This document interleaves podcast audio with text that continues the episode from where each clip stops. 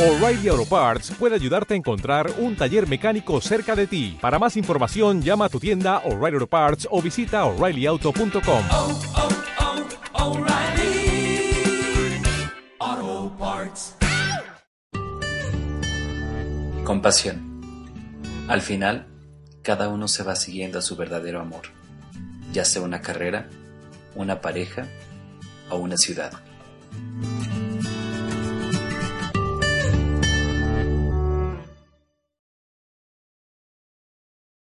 Amor. Un divorcio nunca es fácil, sobre todo cuando se trata de las dos personas que te trajeron al mundo, a quienes bien o mal siempre has visto juntos. El sueño de algún día volver a una casa donde una pareja de viejecillos te están esperando se desmorona.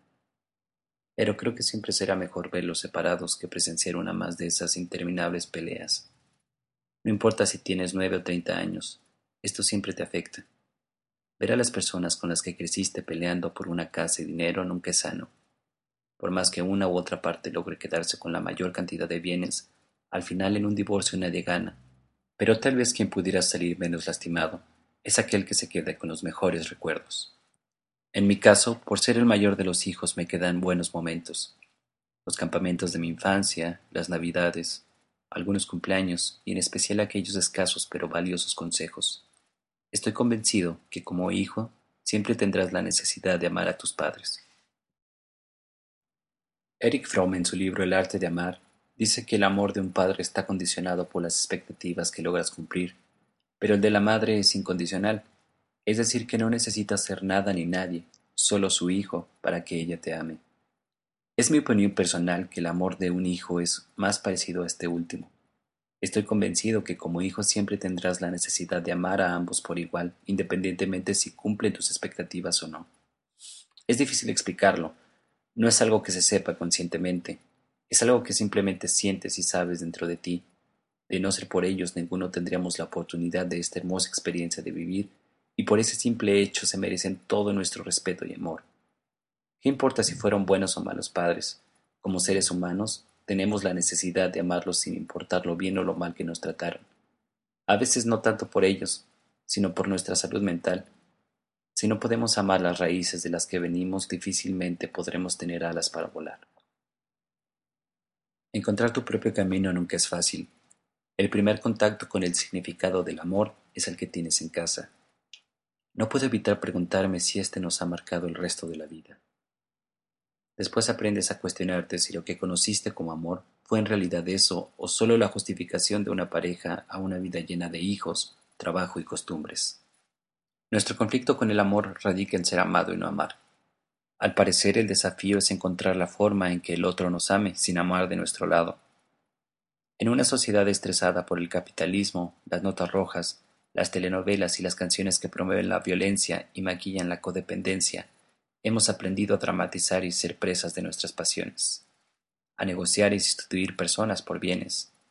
No es de extrañarse que en el amor de pareja sigamos los mismos esquemas. En las relaciones hemos aprendido a disfrazar la palabra intercambio por la siempre romántica e idealista y bien vista palabra compartir. Pero al final seguimos los mismos esquemas mercantiles, aquel que nuestros antepasados llamaban trueque. Intercambiamos, intercambiamos sentimientos por compañía, compañía por sexo, sexo por dinero y dinero por poder. El gran libro de las respuestas correctas. Al igual que todas las Miss Universo desean la paz mundial y todos los políticos quieren el cambio y la unidad, al parecer todos los enamorados de esta generación hemos leído el mismo libro de respuestas correctas. Ya sabes, esas palabras que cuando las dices o escuchas parecen lo más razonable, sabio, adecuado, sensato y hasta romántico.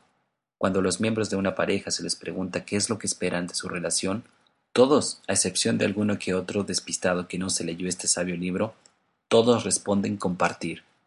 Compartir una vida, compartir un sentimiento, compartir experiencias, compartir una casa, compartir una familia, compartir conocimientos, compartir felicidad.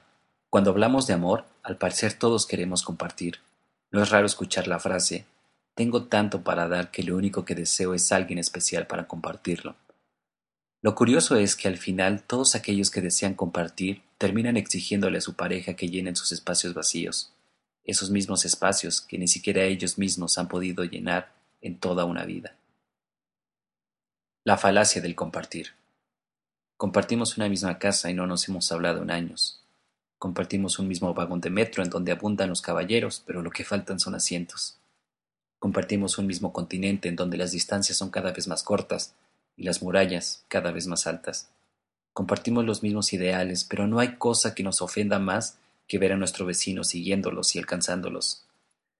Hemos confundido la palabra compartir con la siempre romántica palabra intercambiar. Por eso los intercambios en Navidad son tan conflictivos, porque no estamos dando de corazón, solo intercambias un objeto por otro. El significado del acto de dar de corazón está perdido por completo. Si das, yo doy. Si no das, yo tampoco.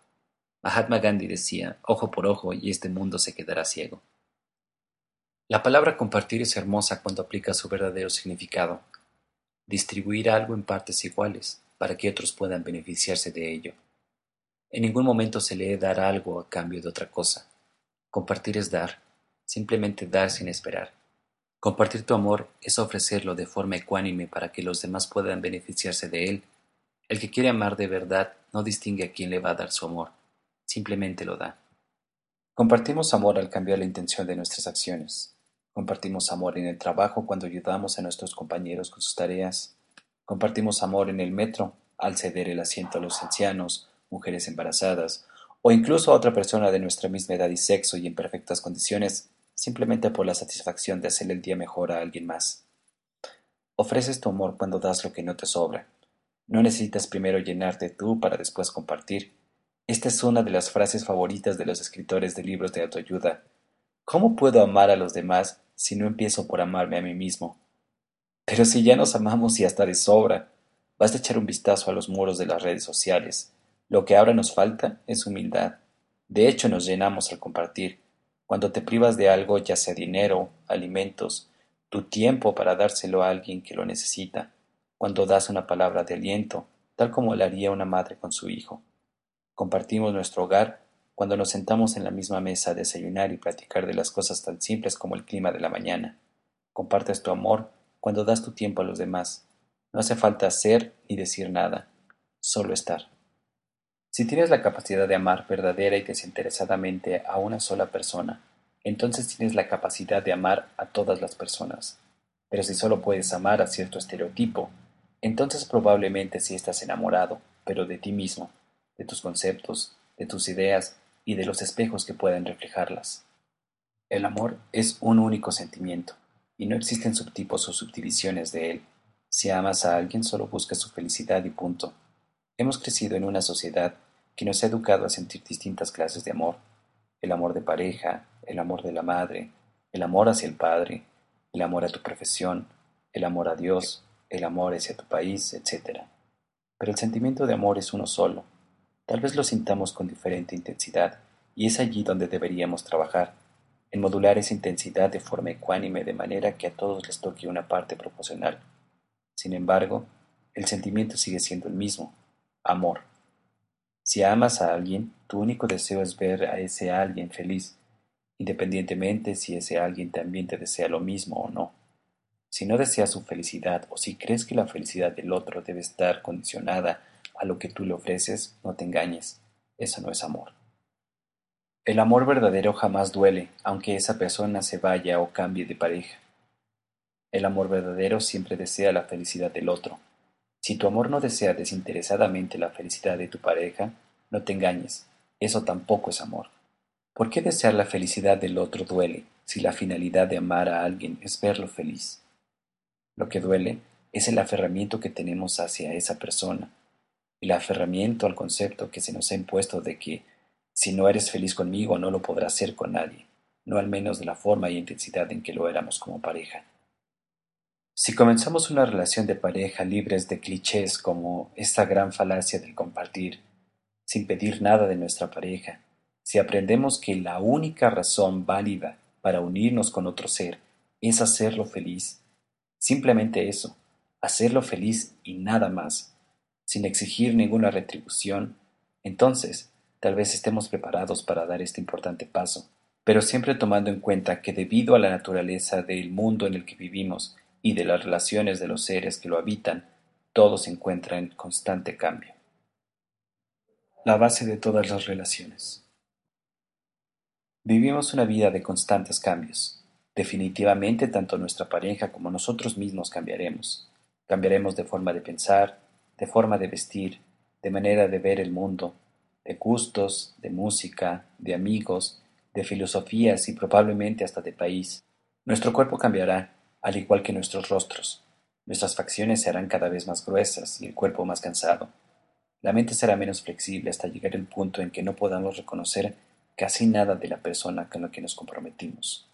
Si logramos adaptarnos al cambio y si abandonamos el aferramiento a la idea de lo que nuestra pareja era cuando la conocimos, si a pesar de la impermanencia a la que por ley están sujetas todas las relaciones, logramos mantenerla en equilibrio y en constante evolución, si la persona con la que hemos decidido formar una pareja también logra entender que el pasado es un engaño, que la persona de la que se enamoró cambiará por completo, que ese mismo pasado y los recuerdos son los que nos mienten, haciéndonos creer cómo debería ser nuestro noviazgo o matrimonio en el momento presente, si ambos se apoyan para seguir cambiando, si entendemos que la causa para que una relación muera fue su propio nacimiento, entonces habremos entendido que la base de la relación de pareja y en general de todas las relaciones no es el amor, ni el compartir, ni el intercambio de objetos ni sentimientos, sino el constante, imparable, irreversible, inevitable y maravilloso cambio. Por fortuna, somos seres dotados y cien por ciento cualificados para adaptarnos a él el cerebro humano y la mente poseen la plasticidad necesaria para ello. Autoestima. El principal de los obstáculos para amar a los demás es la obsesión que tenemos por nosotros mismos. Cualquier cosa sirve para alimentar nuestro orgullo. Si, por ejemplo, poseemos un cuerpo o un rostro medianamente atractivo, automáticamente nos etiquetamos en la categoría de guapos o guapas, si no es que más con las consecuentes autoalabanzas y alucinaciones que ello implica. Los objetos que poseemos, las personas con las que nos relacionamos, nuestra posición social, la carrera u oficio que estudiamos, nuestros conocimientos, si por ejemplo viajamos al extranjero nos consideramos una persona interesante, casi cualquier cosa o situación que nos diferencia un poco de los demás nos hace alucinar en proporciones desmedidas y absurdas sobre nosotros mismos y nuestra importancia. Incluso nos orgullecemos de comportamientos que deberían resultar vergonzosos, como la capacidad que tenemos de engañar a las personas, de robarles o de mentir sin que los demás se den cuenta. Meditamos unipuntualizadamente en todas nuestras virtudes y nos olvidamos por completo de nuestros defectos. Esta es otra situación extraña. Tendemos a enfatizar nuestras virtudes y minimizar nuestros defectos. Esto nos da la falsa idea que tenemos el derecho de criticar la vida de los demás y cuando hablamos de ellos, tendemos a enfatizar más sus defectos y minimizar sus virtudes. El marketing de la literatura de autoestima, en su afán de vender más libros, ha terminado por distorsionar completamente la idea de una autoestima sana, confundiéndola con egoísmo. Nos han hecho creer que lo más importante somos nosotros antes que los demás, que debemos demostrar lo que valemos en todo momento, que nadie tiene el derecho de mirarnos a los ojos, nos venden estrategias para vencer la guerra, para engañar inteligentemente a los demás, para demostrar qué tan astutos y atractivos somos. Manuales y manuales de cómo ser unos perfectos ojetes atiborran los anaqueles de las librerías. La frase y vivieron felices para siempre gradualmente se transformó en hasta que la muerte nos separe, y a últimas fechas ha degenerado en hasta que tu muerte nos separe. Lo podemos leer en la mirada atormentada de culpabilidad de maridos y amas de casa hartos de la rutina del matrimonio. Esta idea desmedida y malsana de autoestima es la que nos hace creer que nuestra felicidad y bienestar es más importante que la de los demás, que nuestras historias y experiencias de vida son las más interesantes. Pero nos estamos engañando. En realidad esta idea es la que nos mantiene deprimidos. Las personas centradas únicamente en sí y en sus necesidades son las que mayor porcentaje de depresión presentan, pues en lo único que pueden pensar es en sí mismos y en sus problemas. El mundo en el que nos desarrollamos nos ha hecho creer que las personas con baja autoestima tienden a deprimirse más, pero esto es totalmente falso. ¿Cuántos magnates, artistas, modelos y políticos con el ego por los cielos no terminan suicidándose por no soportar vivir en un mundo que creen que gira en torno a ellos? El ego desmedido y la idea centrada en uno mismo termina dañando a los seres que nos rodean, que intentan acercarse y amarnos. Pero a quienes más dañamos con estas falsas autopercepciones es a nosotros mismos, pues llegará el punto en que nadie pueda soportarnos ni cargar con dos enormes pesos, el nuestro y el de nuestro orgullo desmedido. Las personas que intentan amarnos terminarán por abandonarnos en nuestro falso mundo de alucinaciones. Si ya de por sí este mundo está lleno de espejismos, el ego nos mantiene presos en un espejismo dentro de otro, en una celda sin rejas, y este tipo de cárcel, querido lector, es la peor. ¿Cuántas relaciones no hemos terminado porque nuestra pareja se encuentra en una relación amorosa tan profunda e intensa consigo misma que le es prácticamente imposible entender las necesidades de la gente a su alrededor? Y aun después de habernos leído todos los libros de la sección de autoayuda, haber arrasado con las tiendas departamentales, el spa, el botox, el gimnasio y las vacaciones de fábula, nos seguimos preguntando ¿por qué nos sentimos vacíos? ¿Por qué seguimos solos? ¿Por qué seguimos solos? Hasta ahora hemos buscado ser felices amándonos a nosotros mismos, y hasta ahora no hemos tenido felicidad duradera. Tal vez la respuesta se encuentre en otro lugar. A medida que evoluciona un individuo, una comunidad, una sociedad e incluso un sistema planetario comienza a apartarse de la idea centrada en el yo para pensar en las cosas a su alrededor. A principios de la era actual se pensaba que el planeta Tierra era el centro del universo, que éramos los favoritos de Dios y que por ello gozábamos de exclusividad al habernos puesto en un lugar central y privilegiado. Nuestra falta de madurez como raza y de conocimientos nos hacía pensar que éramos el único planeta con capacidad de resguardar vida pero lo mismo sucedió con nosotros mismos cuando teníamos tres o cuatro años de edad, cuando pensábamos que nuestras necesidades eran el centro de preocupación del mundo que nos rodeaba. Nuestra perspectiva de la vida giraba en torno a nuestro pequeño mundo y a nuestras necesidades. De hecho, hay incluso adultos que a pesar de la edad no han logrado superar esta etapa centrada en el ego y siguen actuando de forma tal que creyeran que sus necesidades son el centro de la vida de los que los rodean.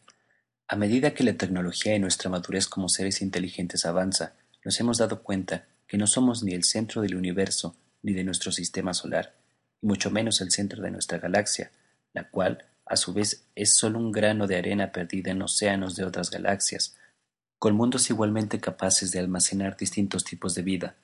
Esto nos demuestra que mientras más evolucionado sea un individuo, más toma en cuenta el entorno que lo rodea y a sus habitantes. Este principio traspolado a la vida cotidiana nos da un claro ejemplo. Mientras más se enfoca un individuo en superarse, deja la idea egocéntrica de un mundo que gira en torno a él para darse cuenta de la importancia y el valor que su sociedad y los individuos que lo habitan poseen. La compasión por estos individuos es el paso siguiente y lógico a lo que ahora llamamos amor. Solo erradicando la obsesión que tenemos con nosotros mismos podremos comenzar a amar a los demás. Uno de los principales problemas de los países en desarrollo es que estamos tan absortos por cubrir nuestras necesidades materiales básicas que no nos queda tiempo para detenernos y llenar nuestras también necesidades espirituales básicas, como la paz interior, la tranquilidad y el silencio. La educación de la mente es el escalón fundamental para detener esta vorágine de consumismo desenfrenado y empezar a abrir el mundo cuadrado donde nos encontramos, abrirlo a nosotros mismos y a los demás. El pensamiento centrado en uno mismo está bien y es natural. Todos tenemos que recorrer ese camino, así como lo hicieron nuestros antepasados, e incluso como ya vimos los primeros astrónomos. Si no somos felices siendo nosotros mismos, si no satisfacemos nuestras necesidades básicas, si vivimos frustrados y atrapados en el infierno que nosotros mismos creamos de nuestra propia vida, si no nos gusta lo que hacemos, el ambiente en el que trabajamos, lo que estudiamos, difícilmente podremos desarrollar amor por los demás. Pero para el que desee evolucionar y amar verdaderamente, es de importancia capital dar el siguiente paso lógico, dejar a un lado la obsesión que tiene consigo mismo y comenzar a entender que hay un mundo que lo rodea con exactamente las mismas necesidades y deseos que él. La compasión es el siguiente paso lógico a lo que ahora llamamos amor. La compasión es el amor maduro, es el deseo que surge en nuestro corazón de que todos sin excepción, incluso nosotros mismos, gocen de buena salud y felicidad. Todos los demás intentos por amar resultarán infértiles a menos que no aprendamos a amar de forma madura. Curiosamente, la búsqueda de la propia felicidad es lo que nos mantiene infelices. Mientras más buscamos ser felices por nuestro lado, más infelices somos. Esto es debido a que nos centramos exclusivamente en la felicidad de una persona, la de nosotros mismos y la de nadie más. Felicidad por la que estaríamos dispuestos a pasar sobre todo y sobre todos. Después de todo, esto es lo que los medios de comunicación y la sociedad nos ha enseñado. He aquí el error que hemos estado cometiendo desde que tenemos uso de razón. Cuando un pastel no queda rico, cambias la receta, cambias los ingredientes y la forma de prepararlo. Sin embargo, hemos querido encontrar la verdadera felicidad usando siempre la misma receta, los mismos ingredientes y la misma forma de mezclarlo, que nunca ha dado buenos resultados. Llevamos eones tratando de cambiar los asuntos externos con la idea de ser felices, Cambiamos de casa, de ropa, de pareja, de peinado, de profesión, de religión, de ciudad, de país y hasta de continente en busca de la felicidad. Pero hasta ahora no hemos encontrado felicidad perdurable.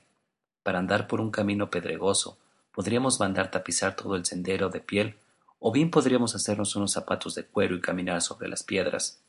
De la misma manera, si quisiéramos ser felices, podríamos intentar cambiar nuestro entorno y la gente que lo habita, o bien podríamos cambiar nuestra forma de interactuar con nuestro medio.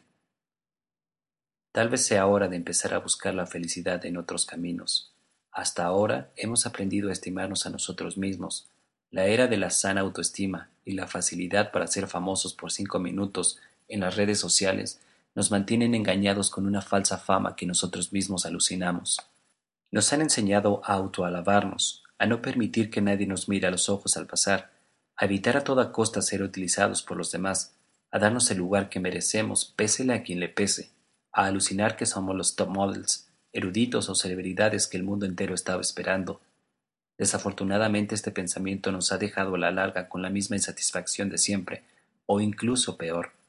Hasta ahora nos hemos estimado a nosotros mismos por encima de los demás, y hasta ahora hemos obtenido el mismo resultado de siempre, vacío en la vida, enojo, frustración, y sobre todo soledad.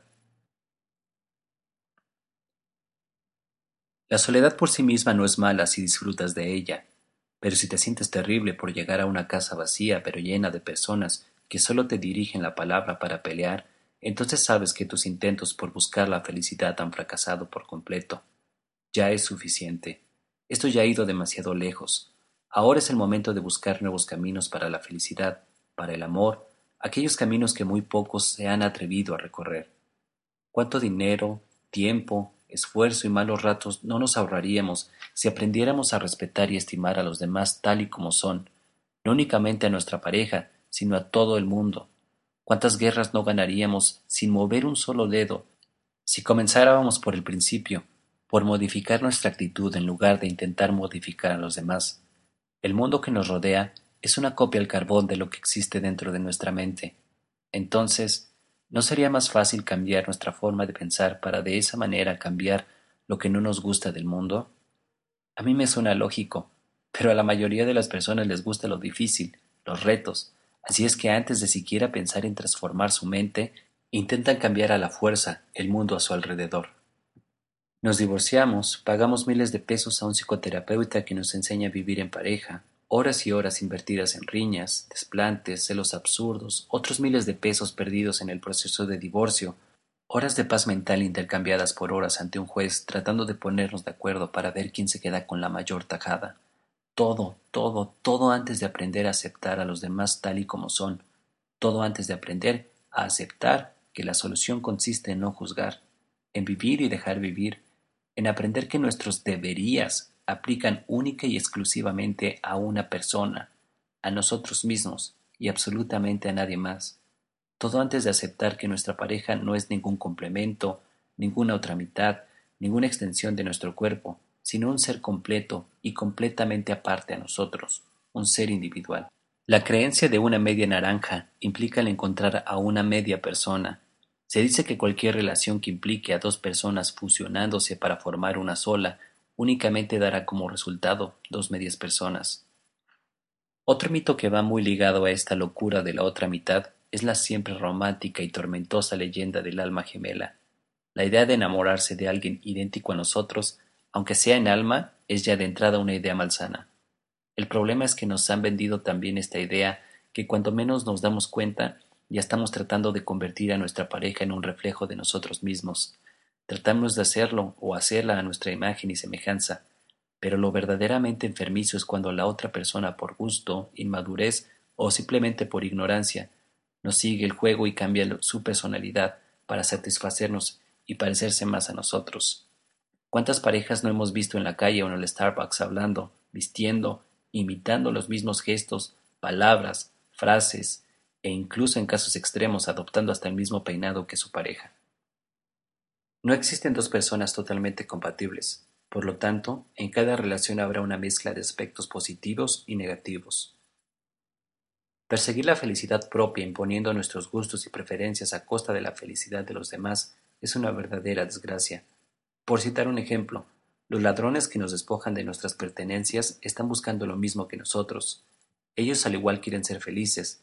El problema es que buscan su felicidad a costa de la felicidad de los demás, pero en realidad no saben lo que hacen, no están cuerdos, pues cualquier persona en sus cinco sentidos no buscaría ser feliz y al mismo tiempo sembraría las semillas para su futuro sufrimiento. Los ladrones buscan ser felices por medios que a la larga les traerán más daño que beneficios. No han entendido que todo lo que hacen volverá a ellos por caminos insospechados, que es imposible construir felicidad sobre la desgracia de otro. Pero nosotros estamos en el mismo camino. Seguimos buscando felicidad y amor en lugares y cosas en las que nunca ha existido y nunca existirá. Y lo que es peor aún, a costa de la felicidad de otros, incluyendo a nuestra pareja. Si aprendemos a ser y dejar ser, a apreciar como seres individuales y como amigos a la gente a nuestro alrededor, a nuestra pareja, a nuestros compañeros, a nuestros familiares e incluso a los desconocidos, así nos mudemos a una cabaña en Ushuaia, jamás volveremos a estar solos. Aprendiendo a ser corazones. Si las células que forman nuestro corazón se moviera cada uno a su ritmo y tiempo, la misma vida sería inconcebible. Se dice que incluso nuestro propio cuerpo se lo debemos a la bondad de los demás. Ni el cuerpo que bañas, vistes, ejercitas, embelleces con cremas y cirugías, sometes a régimen alimenticio, ese con el que vas diario al trabajo, ni siquiera este cuerpo nos pertenece. En dado caso le pertenecería a nuestros padres, pues ellos nos lo regalaron. Si nos perteneciera cuando morimos, el cuerpo que creemos poseer desaparecería junto con nosotros, pero incluso al momento de la muerte también nuestro propio cuerpo nos abandona, dejándonos partir solos. El mero hecho de estar vivos es gracias a la ayuda de los demás. A diferencia de otros animales, si a los humanos nos hubieran abandonado a nuestra suerte al momento del nacimiento, ninguno estaría vivo en este momento. La compasión es absolutamente necesaria para la evolución de los seres humanos. Crecimos y aprendimos a sobrevivir gracias a la ayuda de los demás. Incluso los placeres más sencillos como platicar o comer con un amigo se lo debemos a la bondad de quienes nos han enseñado a hablar el idioma en el que nos comunicamos, o incluso otros idiomas con los que podemos expresar nuestras ideas a gente de todo el mundo. En muchas ocasiones son los demás quienes preparan nuestros alimentos. ¿Y quién crees que los cocinó, empaquetó, transportó al supermercado, los acomodó en anaqueles, te los cobró en la caja, te ayudó a acomodarlos y separarlos en bolsitas de plástico diferentes para que no se maltrataran, y finalmente los llevó hasta la cajuela de tu auto? Exacto, los demás. ¿Qué importa si la intención de ellos no era ayudarnos a nosotros en particular, sino ganar dinero por ello? Lo importante es que nos estamos beneficiando de sus acciones. ¿Te has puesto a pensar, si tuvieras que devolver todo lo que has obtenido de los demás, ¿con qué te quedarías? Podríamos pensar que nadie nos ha regalado nada y que todo lo que tenemos ahora es fruto de nuestro propio esfuerzo y que lo hemos comprado con nuestro dinero y que esto no tiene nada que ver en absoluto con la bondad de los demás. Pero si pensamos un poco más a fondo, ¿de dónde proviene el dinero que ahora tenemos? De nuestro trabajo, claro. ¿Y quién nos ha dado este trabajo si no han sido los demás? ¿Y quiénes sino los demás nos han enseñado la profesión de la que ahora nos orgullecemos? o quienes, sino los demás, nos han enseñado el oficio que ahora practicamos y con el cual obtenemos el dinero para alimentarnos y para alimentar a nuestra familia. ¿De dónde salió la casa que ahora habitamos? ¿Acaso nosotros la construimos? Cualquier cosa que voltees a ver a tu alrededor, pregúntate de dónde salió, si no fue de la bondad o la ayuda de los demás. El artículo que estás escuchando en este momento ha surgido de mi deseo de contribuir un poco con el desarrollo personal de mis lectores. Las ideas para escribirlo las obtuve de toda la gente que me rodea, amigos, maestros, autores, compañeros de trabajo, gente a la que incluso no soy de su completo agrado, personas que he conocido en distintos lugares que me han contado sus historias, las cuales ahora mezclo con las mías y las plasmo en palabra escrita. Esto es un círculo, una cadena de favores, pues para los demás tú también eres parte de los demás. Analizándolo desde esta perspectiva la cosa cambia, y si entendemos que nosotros mismos somos parte de los demás, comprenderemos que los demás en realidad sí son importantes, porque este concepto también nos incluye a nosotros, porque ahora entendemos que también nosotros estamos involucrados en esta cadena interminable. Todo esto, querido lector, es parte de la compasión. Somos pequeñas células del corazón de la vida. Si reconocemos que, aunque diferentes unas de las otras, necesitamos vivir en conjunto y trabajar en armonía para el bien común, eso sería fabuloso, pues en lugar de movernos a contraflujo, aprenderíamos a movernos en conjunto, como uno solo, como lo hacen las millones de células que forman y dan marcha a nuestro corazón. Si tan solo una de esas células decidiera marchar a su propio ritmo y olvidarse de las otras, lo que llamamos vida terminaría en ese preciso momento. Compasión. En cierta ocasión una doctora con la que solía trabajar me preguntó con gesto arrugado y con tono angustioso en la voz, como si realmente estuviera afligida por mi situación, me dijo Víctor, ¿qué acaso todas las personas te caen bien? Como si me debiera sentir avergonzado por ello, como si se tratara de una ofensa, o estuviera transgrediendo el manual de los buenos usos y costumbres, o algo que simplemente no fuera con las reglas de conducta propias de esta sociedad. ¿Hasta dónde hemos llegado? Si este mundo es un caos, es por la desproporción entre el amor que sentimos por nosotros mismos y por la gente que nos rodea. Hasta ahora muy pocos seres humanos se han atrevido a amar a los demás tanto como a ellos mismos, pero aquellos que lo han hecho se han convertido en verdaderos íconos y salvadores de la humanidad. Geshe Kelsang Gyatso, ilustre erudito y maestro de meditación, fundador de muchos centros budistas alrededor del mundo, enseña a través de su práctica que estimar a los demás es el mejor método para que reine la paz en el mundo y para cultivar nuestra propia paz mental, que estimar a los demás es la verdadera bomba nuclear que destruye a todos nuestros enemigos. En cierta ocasión, la Madre Teresa de Calcuta encontró a una mujer moribunda en las calles, la llevó a su hogar, cuando la acostó en una pequeña cama, sonrió, tomó su mano y dijo una sola palabra. Gracias. Luego murió. Esta mujer le dio mucho más de lo que la Madre Teresa hacía por ella, le dio su gratitud. Víctor Frank, sobreviviente al Holocausto, escribió Los que vivimos en los campos de concentración recordamos a los hombres que caminaron a través de las barracas tratando de reconfortar a otros, regalándoles su último bocado de pan. Tal vez fueron pocos los que lo hicieron, pero nos enseñaron una valiosa lección, que un hombre puede ser despojado de todo, menos de una cosa, la libertad última de poder decidir nuestra actitud en cualquier circunstancia. Víctor Frank escribió acerca de la libertad última hasta el final de su vida. Mahatma Gandhi, su respeto por la vida no se limitaba a la humana, consideraba como hermanos a todos los seres vivientes, y si hoy todavía estuviera entre nosotros, dejaría oír su voz a lo largo y ancho del mundo para salvar a la vida que destruimos día tras día por nuestra ambición e insensibilidad ecológica. Amor. Cuatro letras separadas por nuestro deseo de ser amados, pero pocas veces unidas por el deseo de amar sinceramente. Simplemente amar. Sin ninguna expectativa, sin ningún intercambio, sin ninguna exigencia, sin querer compartir nada, solo amar, solo estar Solo soltar, solo dar.